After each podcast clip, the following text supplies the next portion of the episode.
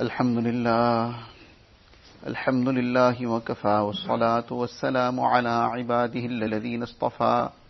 أما بعد فأعوذ بالله من الشيطان الرجيم. بسم الله الرحمن الرحيم. ولا تستوي الحسنة ولا السيئة. ادفع بالتي هي أحسن فإذا الذي بينك وبينه عداوة كأنه ولي حميم.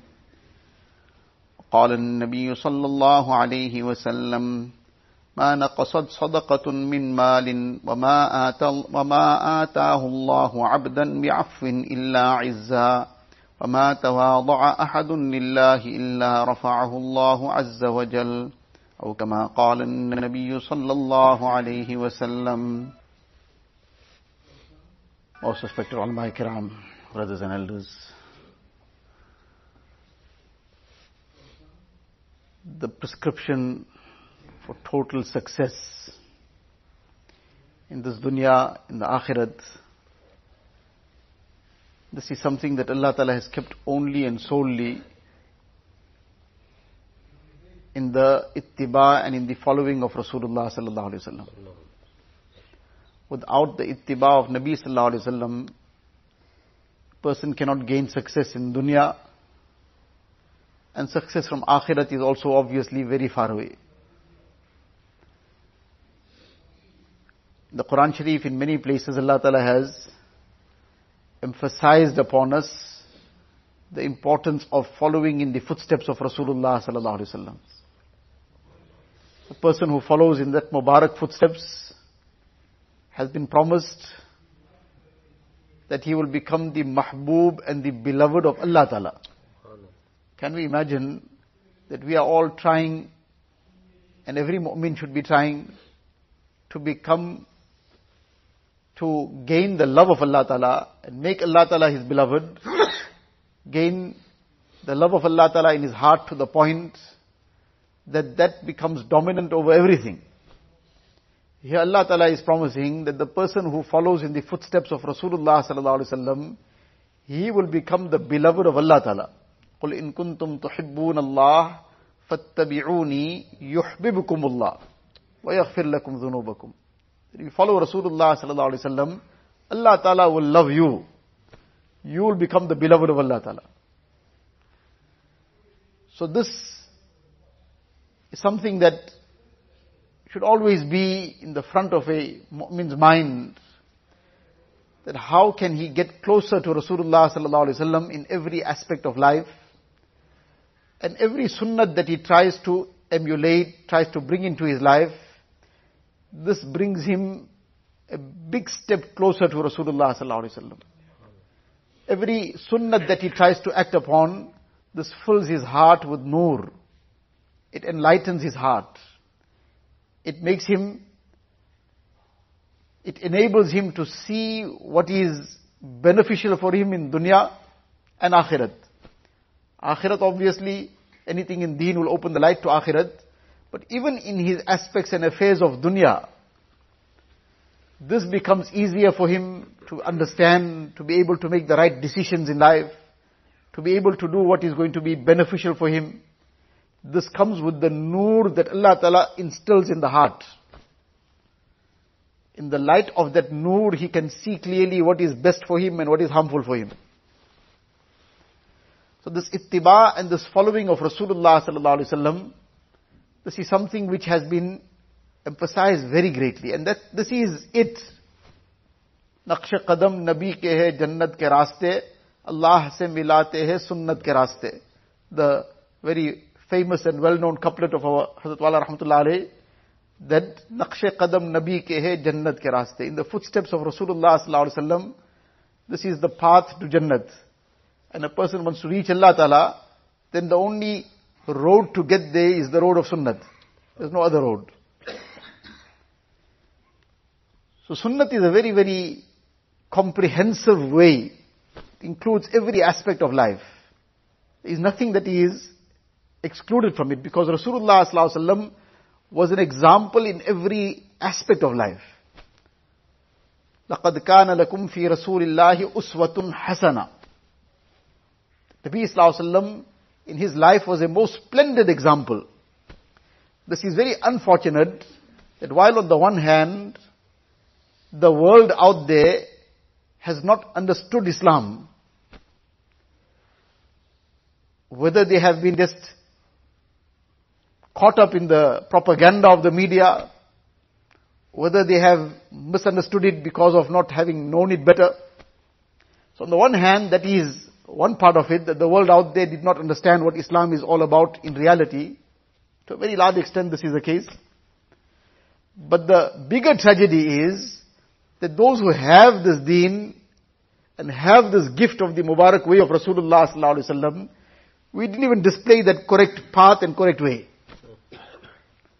As a result, the person who is without deen, without iman, and he is trying to gain a picture of what Islam is all about, then he takes our actions to be what Islam is. And he gets a very distorted picture and a distorted view, and as a result, this keeps him back. But the fault is ours. We didn't present what is the true picture of Islam. And in particular, this aspect of the sunnah of Rasulullah sallallahu his way of life. We didn't present that way of life that any person who sees it will be able to get a correct picture of Islam and Deen. So that is the greater tragedy. So in any case, the sunnah of Rasulullah sallallahu every aspect of sunnah is extremely important, very beneficial, fills the heart with nur. Every sunnah that a person emulates takes him a huge step closer to Rasulullah sallallahu alaihi wasallam. Answering the call of need in the sunnah manner, that is something that is part of human nature. And he will go about this in any case. But answering that call of need, that he went about it in the way that Rasulullah sallallahu alaihi wasallam taught. Before he entered the toilet, he recited the dua. He entered with the left foot. He entered with the adab, with his head covered, and all the various other etiquettes that go in this regard. Then that particular aspect of life which any human being fulfills, that has become an ibadat in his regard. For him it has become an ibadat. And this has brought him closer to Rasulullah sallallahu than a person who perhaps performed some ibadat also, but haphazardly far away from the sunnah. Without taking any care to be fulfilling that in the way of Rasulullah sallallahu So sunnah includes every aspect.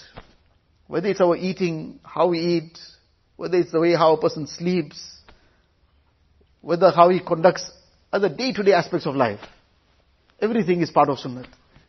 And whatever tawfiq a person is blessed with to fulfill some sunnah, that too is something to be very grateful for. To make a lot of shukr for. That Allah Ta'ala gave this tawfiq that a person did these amal, whatever it was, that he was blessed with the tawfiq of fulfilling the sunnah in that regard.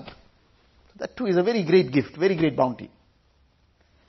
But then Together with that, many a times, our understanding or rather not understanding then our action, when it comes to following the sunnah, it gets confined to some of these aspects only, of eating, of drinking, of clothing. And indeed, that too is something very great. In itself, it's very great. At no stage must that be regarded as well, not very significant. No, it's very significant. But at the same time, sunnat is not confined to that. Like we generally discuss the aspect of ibadat, that ibadat is not confined to salah, not confined to zakat and hajj and fasting. Ibadat has other facets as well. Muamalat and monetary dealings, that's also part of ibadat, to be done the right way. And the muasharat and social life, that to be conducted in the correct manner. And a person's akhlaq, all this is also part of deen. So deen is not only confined to ibadat. Deen has all these facets. So likewise, Sunnat also is not confined to only the manner of eating and drinking, not confined only to the aspects of how a person fulfills other day-to-day aspects of life. That is obviously in its place. But together with that, there were other sunnats of Rasulullah sallallahu alaihi wasallam, which are internal sunnats. One of the very great sunnats of Rasulullah sunnat is a tariqatul maslukatu fi. The path that a person treads in deen. How he conducts himself in life. His manner of life. So something about the sunnah of Rasulullah his manner of life. What was something that was very much in, completely ingrained in his life. That was something which was called af. Forgiveness. Forgiveness also was a very great sunnah of Rasulullah and such a great sunnah that he lived by this, this was his way. And he kept on exhorting the Sahaba at every step with the same lesson. Nabi Sallallahu lived it to a point that it boggles the mind. And after all, Rasulullah Sallallahu every bit of his life was the Quran Sharif. As Aisha Siddiqa radiallahu ta'ala was asked about the akhlaq and the character of Rasulullah her simple reply was, Kana khuluquhu al-Quran. His life, his akhlaq, his character was the Quran Sharif. Read the Quran Sharif, you'll know what was his character. And in the Quran Sharif, Allah Ta'ala has repeated this command of forgiveness, of forgiving and overlooking. So Nabi Sallallahu Alaihi Wasallam, this was ingrained in his life. It's a conquest of Makkah Mukarramah. And in order to understand this, one has to bring to his mind what happened prior to the conquest of Makkah Mukarramah. What happened in those 13 long years in Makkah Mukarramah when Nabi Sallallahu was still there. Before he made Hijrat and went to Medina Munawwara. What kind of difficulties and hardships he was put through. Those around him, what kind of difficulties they were put through. To make them leave deen, his Sahaba being made to lie on the burning sands of Makkah Sharif, with huge rocks being placed, boulders being placed on their chests. Can we imagine It's beyond imagination. Person sometimes, just for a brief moment, he's trying to find his shoe sometime in a sunny place there, and he can't stand on that floor because of the heat. Can we imagine somebody being made to lie flat with his body bare, his back bare, on the burning sand, and on top of that there's one hot boulder on him being whooped mercilessly. And people taking turns to whoop them because they're getting tired of whooping. Can we imagine Hazrat Bilal radiallahu ta'ala being dragged along Makkah Mukarramah, the roads of Makkah Mukarramah. And he's shouting out, Ahad, Ahad. What love the Sahaba had for Rasulullah sallallahu is beyond what we can imagine. And likewise the love Nabi sallallahu had for the Sahaba is far beyond the love we can ever have for our own children too. Can we imagine then, with that degree of love in his heart for them, seeing their conditions, and he's helpless, he can't do anything about it. He's just himself in such situations. He's passing by Hazrat Ammar bin Yasir and his family, and how they are being tormented and persecuted and eventually Hazrat Sumayya radiallahu ta'ala anha becomes the first martyr of Islam. But Nabi Sallallahu passes by them, all he can say is, Sabran ya ala Yasir. فَإِنَّ مَوْعِدَكُمُ الْجَنَّةِ O family of Yasir, just bear it patiently. your, the promised place for you is Jannat. Now, all this had happened. Nabi Sallallahu was put through such difficulty with his entire family for three years completely ostracized and boycotted in the valley of Abi Talib to the extent that there was not even food to eat. Can you imagine? Three years, not a small duration of time. Days would go past without having eaten anything. And it, with the entire family, entire extended family, entire Banu Hashim, all of them were now ostracized. Banu Talib. So all this Nabi Sallallahu went through. This was prior to Hijrat. Then he migrates to Medina Munawwara. Now after migrating to Medina Munawwara, then too he is not left in peace. Then sometimes it is one attack after the other, and then sometimes comes a situation of Uhud, 70 of his Sahaba being martyred, and then sometimes it is Bir Ma'una, and another 70 Qurra Sahaba being martyred. In Uhud, Hazrat Hamza radiallahu anhu is martyred. Uncle of Nabi wasallam, who he was very close to. All these things were being done by the Quraysh. So can you imagine this long time of now 13 years in Makkah Mukarramah, then, then another 8 years in Medina Munawwara and this is still going on in different ways. Now after another eight years in Makkah Mukarramah, finally the occasion comes now where Makkah Mukarramah is going to be conquered. The lengthy history behind it, what led to this, before this was the Treaty of Hudaybiyah, and then eventually the Quraysh, they reneged on this treaty. They broke the treaty by doing something that they had agreed on not doing. As a result, Nabi Wasallam marched with the Sahaba towards Makkah Mukarramah. And when they saw this entire army coming, when they realized that they got no chance. So eventually they all just realize that there's no, no point in trying to resist this.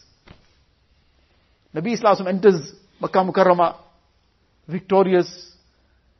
Now can we imagine, generally in dunya what happens, when somebody conquers a place, and he conquers a place especially after he had perhaps been in a hard situation before that, in a very difficult situation.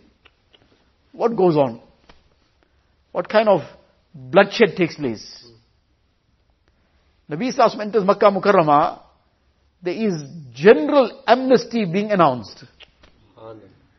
The person who enters the Haram Sharif, he'll be safe, nobody will touch him. The person who gets into his house and keeps the door closed, Man dakhala darahu fahuwa aminun.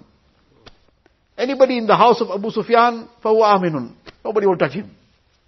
General amnesty being declared. And these are the very people who now, they are finally brought in front of Rasulullah sallallahu and among them were those who were in the forefront of the persecution of the Muslims. Not talking about just some taunting and some mocking and they committed murder. They committed the most heinous crimes against Nabi Sallallahu and the Sahaba Ikram, against the family of Rasulullah Sallallahu Nabi Sallallahu addresses them, and all these leaders who were there at that time are standing in front with their heads hanging in shame and fearful. What's going to be the outcome now? Nabi Sallallahu asks them that, what do you think I'm going to do with you? How do you think I will treat you now? So now they, in a very feeble voice, some of them say that you are a very noble brother and the son of a noble brother. All we can ask for is your mercy and kindness. Nabi Sallallahu re- responds to them and he says to, now he's victorious over this whole place and with this history behind it the people who were at the forefront of the persecution are now lined up in front of him. And the response Nabi Sallallahu gives to them is, لا أقول لكم إلا كما قال يوسف لأخيه لا تثريب عليكم اليوم يغفر الله لكم وهو أرحم الراحمين. So I will only tell you that which Yusuf alayhi salatu wasalam said to his brothers. I will not say anything else but that which Yusuf والسلام, said to his brothers. What did he say? After whatever his brothers put him through, threw him into the well, and then came and made some story at home, and gave his father such grief, and then had him sold off as a slave, as a result of which he finally ended up in Egypt, and then that became the means of him getting falsely accused and getting thrown into prison. for seven long years. And after all that, when his brothers finally became completely helpless at his mercy, incident is very long, we are aware of the details of the incident. Yusuf al-Islam's one statement was, La tasriba alaykum No revenge against you today. Allah Ta'ala forgive you. Nabi Islam is saying to these people on that occasion, I will also repeat only that same statement. Only the one statement, La tasriba alaykum al No revenge against you today. No revenge for what? For just saying something, for speaking something, for mocking. No, the kind of atrocities that they committed. And Nabi Islam one statement, La tasriba alaykum al No revenge against you today. This was his life. This is one incident among the many, many incidents in the life of Rasulullah sallallahu of just forgiveness. And this was the tarbiyat that Nabi Islam made of the Sahaba Ikram. Forgiveness. This is a sunnat, and a very big sunnat. And if other sunnats also have that great nur in it, and have that great power in it, and that great benefit of taking a person huge steps closer to Rasulullah sallallahu then this is a very huge sunnat. Can we imagine the extent of the nur that comes through this sunnat? And the closeness that this brings to Rasulullah sallallahu. When Sayyida Aisha radiallahu ta'ala anha was slandered, and then this very difficult time passed. For almost one month, there was no wahi regarding the issue. And Nabi Sallallahu himself was very perturbed because of munafiqeen, the hypocrites had created this slander and some simple Muslims also got caught up in it. And they started passing on this rumor. And Siddiq Akbar radiallahu ta'ala Abu Bakr radiallahu ta'ala, he is the father. Can you imagine what went through him? Now after all this had now been cleared, an entire ruku of the Quran Sharif is revealed which made it clear that Hazrat Aisha radiallahu ta'ala is completely free of any blame and fault in this. She's completely pure and chaste. And this is the evil of the munafiqeen. One person who got caught up in all this was Mistah, the cousin of Hazrat Abu Bakr radiallahu ta'ala. And he was somebody that used to be financially assisted by Abu Bakr radiallahu ta'ala. And he got caught up in this. So when this became when the matter was cleared that Aisha is blameless in this whole thing, Abu Bakr was very hurt.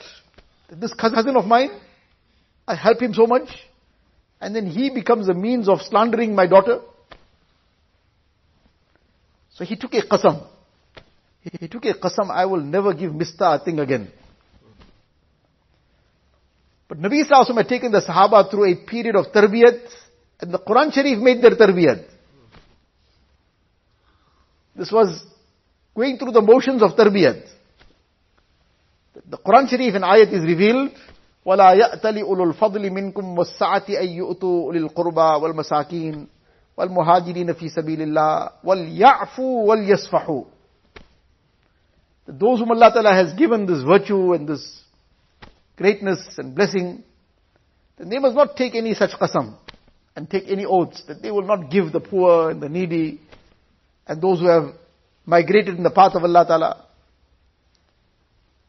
Rather what they should do, wal ya'fu wal yasfahu. They should forgive and overlook. Now in what context this is being said? And which circumstances this is being told? Can we imagine the pain of that father at that time? For one month this is going on, and there was yet no clarification. After one month this clarification comes. So on the one side, what a relief, and then simultaneously what a disappointment about who had become involved in it. And therefore this came through, just came on his tongue. But Allah Ta'ala says, no, you mustn't take such a qasam. Rather, Allah tuhibbuna ay yaghfir Allahu lakum. Do you not love that Allah Ta'ala should forgive you? But this was the Sahaba. That the slightest indication of what is expected of them. And they are ready of it. Our situation is if something came off the tongue, that I won't do this, after having realized that no, that's something to do. This is a good thing, it's something I should do, it's good for me, it's good for others. But because I already said it now once, how on earth can I now take this back? It will mean that now I humiliated myself. Whereas the Sahaba Ikram didn't think in that way.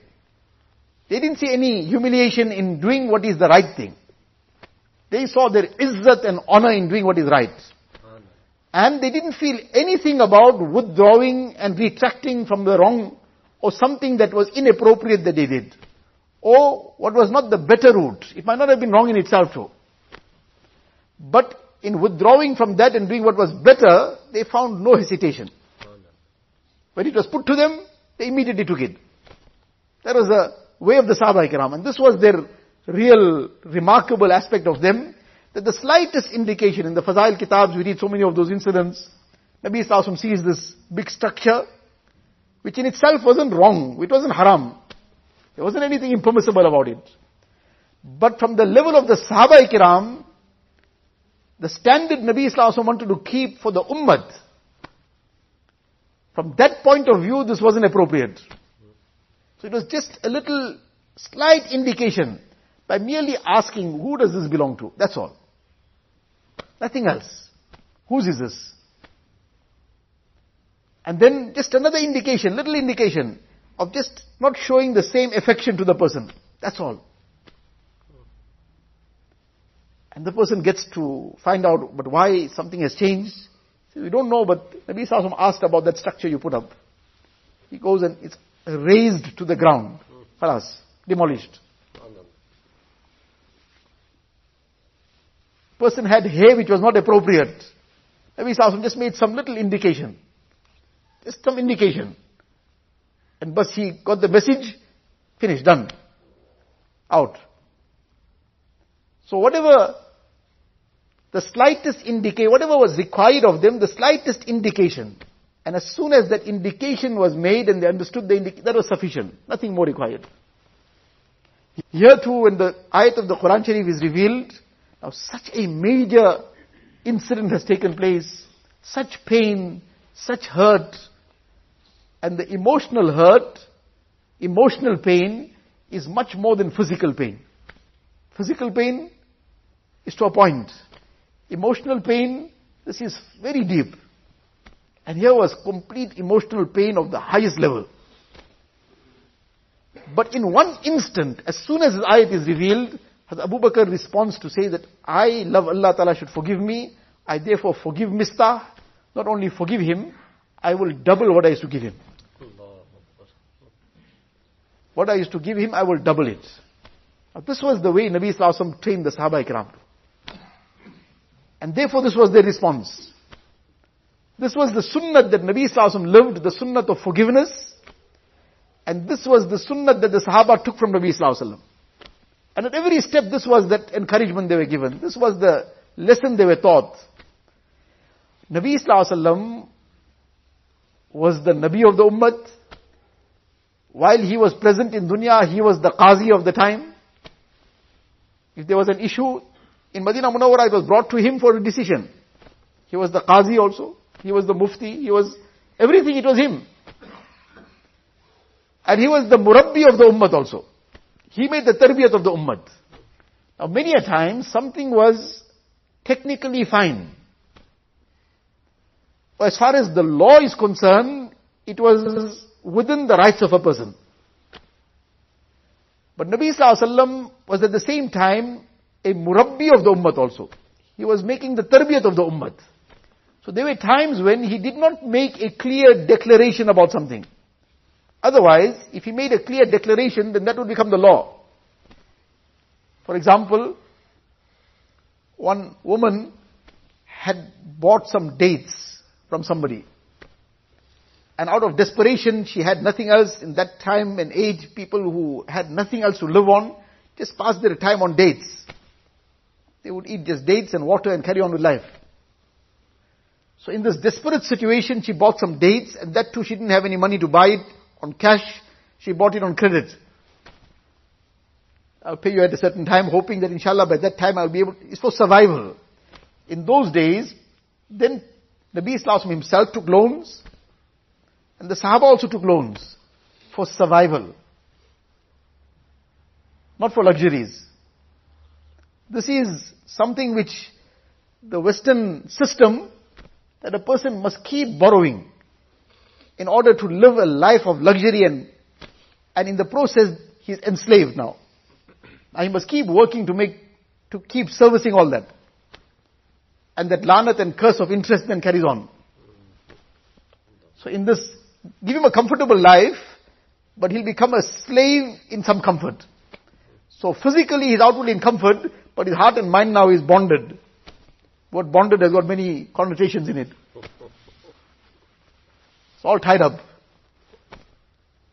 And as a result, in the midst of that luxury also he's still slave, enslaved. He is not free to now do as he wants. He still has to work in a way. Now he's sometimes reached a certain age now. He feels I can't work any, but he has to because he's tied himself up in all this haram. The Sahaba Ikram also, they sometimes took loans. They sometimes bought on credit. It was for survival. Yes, a person has some excess, Allah Ta'ala has blessed him with something, and he can afford that luxury, afford that comfort. Alhamdulillah, no problem. He earned it in a halal way, and he's spending it within the limits of Shariat and Deen, spending on the other servants of Allah Ta'ala who are less fortunate also. Then, Alhamdulillah, Allah Ta'ala give him barakat in it. But here the aspect was that this, the point we were talking about was that the Sahaba borrowed for survival. In any case, she bought these dates. Now when the time came, she couldn't manage to pay the full amount. As it is, she's just barely living on hand to mouth and less than that. So now she requested the creditor, the person she was owing the money to, that please just discount something from this. So he said, no, I'm not discounting anything.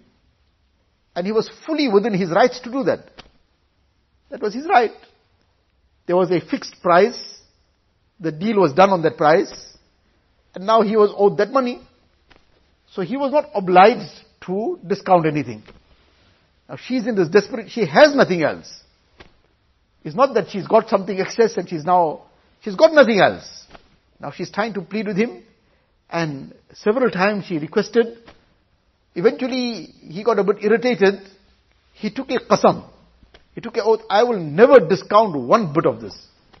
He took an oath and said it. Now when he took an oath and said it, she lost hope in ever getting any discount here. But then she came and related this whole incident to Rasulullah This person, I tried to just plead with him and I requested, please discount something. Eventually he took this oath that he will never discount anything out of it. On the one side, if Nabi sallallahu just merely said that we'll find that she's right, then what is the better path for the ummah that would never have been learned?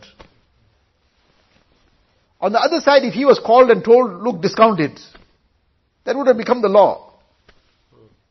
That a person is obliged to discount it. Whereas that's not the obligation. That he's right. Nabi Islam heard this. This was his kamal and his perfection of tarbiyat. He immediately responded and said that what? He took a oath, Ala Allah yaf'ala khaira, Ala Allah if Allah khaira, three times. He took an oath that he won't do a good act. Did he take an oath that he won't do a good act, meaning discounting it for a really hard-pressed person? That was a noble thing to do. But now he took an oath, he won't do this. Three times the Beast repeated the statement. And that's all, he kept quiet. Didn't say anything further. This message reached this person's ears. Do you know what happened?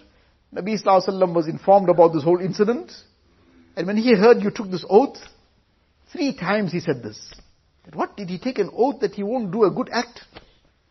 Now this was the tarbiyat. And here was the, the Sahaba and their response. As soon as he heard this, he comes directly to Rasulullah Sallallahu That, Ya Rasulullah Sallallahu Alaihi Wasallam, I am ready to even wipe out the whole debt if you tell me now. And if you tell me to discount it to any amount, I'm ready to discount it. You tell me to wipe it out completely, I'm ready to wipe it out. Nabi Sassu said, no, nobody asked you to wipe it out.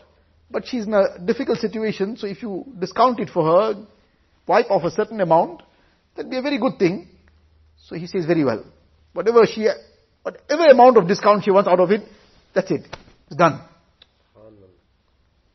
But this was that lesson of constantly teaching the ummah to compromise, to come to some kind of peace, maintain the happiness, consider one another, and forgiveness, because when we are living with human beings, nobody is perfect. We are not perfect, others are not perfect.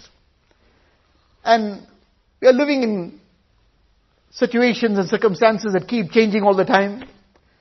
Sometimes somebody is in a good mood, sometimes they're not in a good mood, sometimes somebody is very well, sometimes the person is very sick, sometimes the person's mental condition has been affected by some incident, something, he's not thinking correctly. So as a result of all these circumstances that keep changing, sometimes a person says something out of line, does something he didn't mean to say, which he himself regrets later on. Somebody didn't really get the chance to really build his character and akhlaq. So now he's conducting himself in a wrong manner. So that is as far as others are concerned. But we are being taught, look, all this will carry on. You build yourself. You get closer to Allah Ta'ala. And one of the very big things in this regard is the sunnah of forgiveness. You develop the sunnah of forgiveness. Once one person, Nabi Sallallahu is in, is in his room and he can hear some voices being raised in the masjid. So he lifted the curtain to see what's going on. There were two Sahaba, again a similar situation. One was owing the other some money. Ka'b bin Malik, radiallahu an, and another Sahabi, Ibn Abil Hadrad, radiallahu an. So Ka'b bin Malik was the one, the money was being owed to. The other Sahabi is telling him, please, I can't manage the whole amount now. Again the same situation. The person took it for survival, and now he just doesn't have the ability to paying it on time. Please, if you can just discount something. He said, no, I don't, I'm not discounting anything. Now this led into a little bit of a small argument kind of situation. Voices got raised. Nabi Sallallahu overheard this voices being raised. He lifted the curtain and he sees what's going on. He understood what's happening. He probably heard them what they are talking about. Nabi Sallallahu immediately addressed Hazrat Ka'b bin Malik. And he didn't say anything also. He just by means of an indication of wipe out half. Just merely that indication of the hand in whichever way it was, which indicated that wipe out half. On the spot he said, Ya Rasulullah, I've given half away. I've forgiven half. Nabi asked to the other Sahabi, you now pay the other half. Hmm. He says, very well, I'm ready. But the lesson in all this, again, that give and take. Now sometimes we say, but give and take, the other person only taking, not giving. so sometimes these situations come up where Allah Ta'ala gives some people more opportunities to take more from Allah Ta'ala. Give and take in dunya, sometimes we'll give, sometimes we'll take, we'll carry on. But sometimes some people get more opportunities to take from Allah Ta'ala. One is the limits which Allah Ta'ala has defined in the Quran Sharif, that if a person has been harmed in some way, then he has the right to take revenge in equal proportion. That's a right. But in taking that right, he's not going to get any sawab in that. There's not one bit of any reward in it. He won't get rewarded for it. But it's his right, he can take it if he wants to. But there's no reward in it. But if he decides to forego that, somebody hurt him, somebody harmed him in some way, and he says, but I forgave it. That, that is something which now, let alone just a small right that he gave away, he will be rewarded in a way that he can't even imagine. And that reward comes in dunya also, comes in akhirat as well. Dunya can't encompass what the reward of the akhirat is. The real reward is the reward of the akhirat. In this ayat of the Quran Sharif that was recited at the beginning, inshallah we'll finish off on this. Where Allah Ta'ala says, وَلَا تَسْتَوِي الْحَسَنَةُ وَلَا السَّيِّئَةُ That what is good and what is evil, these two can never be equal. The right conduct and the wrong conduct can't be equal. So somebody has conducted himself in a wrong way, and somebody else did the right thing, this person can't be just ignored. What Allah Ta'ala will give him is beyond imagination. But then, in order to encourage this always trying to be the one, not just doing what is right, doing what is better. Because Allah Ta'ala doesn't just want us to pass. Allah Ta'ala wants us to have distinctions. When a person is studying for that examination, he is not studying just to pass. He wants to get the best pass. Why? Because if he gets the best pass, it will open the doors to promotions. Allah Ta'ala wants us to get the promotions of akhirat. So Allah Ta'ala says, وَلَا تَسْتَوِي الْحَسَنَةُ وَلَا السَّيِّئَةُ idfa' billati hiya ahsan. That you return whatever was done to you in a better way. In other words, you respond in a better way. Somebody did something wrong, you respond in a beautiful way. He did something, you respond with forgiveness. One is, as we often explain this point, there's some recoverable right. There's something that monetary right, whatever, person has the need for it, by all means, he's entitled to ask for it and take it. Keeping the dignity of deen in place, and keeping his own respect and honor in place, not transgressing those bounds, not conducting himself in a way that disgraces himself and disgraces deen also. Then within that limits, by all means, he is entitled to claim what is rightfully belonging to him.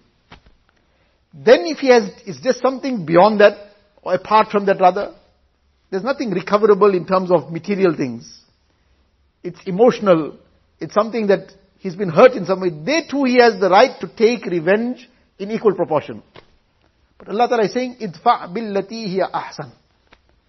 Among the rewards, there's so many things involved in it. He's going to restrain his anger in this, because now this anger is going to be pushing him for revenge. He's going to say, no, I'm not taking this revenge. So he's going to be restraining his anger. Restraining his anger, Allah Ta'ala, Nabi Sallallahu says, such a person, Allah Ta'ala fills his heart with aman and iman. The person who restrains his anger where he could have vented it. He had the opportunity or the power to vent it, but he did not do so. Allah Ta'ala will fill his heart with am and iman, with peace and the strength of iman. And in the akhirat, Allah Ta'ala will give him the choice of the hura'in. Now this is just one aspect that will go along with it. That he restrained himself, he did not take revenge, he did not do anything of that nature. This is in store for him. Apart from that though, whatever, this is part of one of the highest aspects of good akhlaq is forgiveness. And now this is something that can be imagined. Good akhlaq is the weightiest thing on the scales of good deeds. And among the highest things of good akhlaq is forgiveness. Can we imagine the weight of it? So this is something beyond human comprehension and understanding that how much Allah will give him. And then it comes in dunya also. Allah Ta'ala says, فَإِذَا الَّذِي بَيْنَكَ وَبَيْنَهُ عَدَاوَةٌ كَأَنَّهُ وَلِيٌّ حَمِيمٌ that you continue doing this. Continue responding in the right way, in the better way. Soon the person who is your arch enemy, Allah Ta'ala will turn him into a bosom friend. But now again the same story, we're living in this microwave age. So we press the button, we must see it happen now. So now we just forgive somebody, but now why this person not looking at me correctly? But yesterday I forgave him, and now he doesn't look at me still.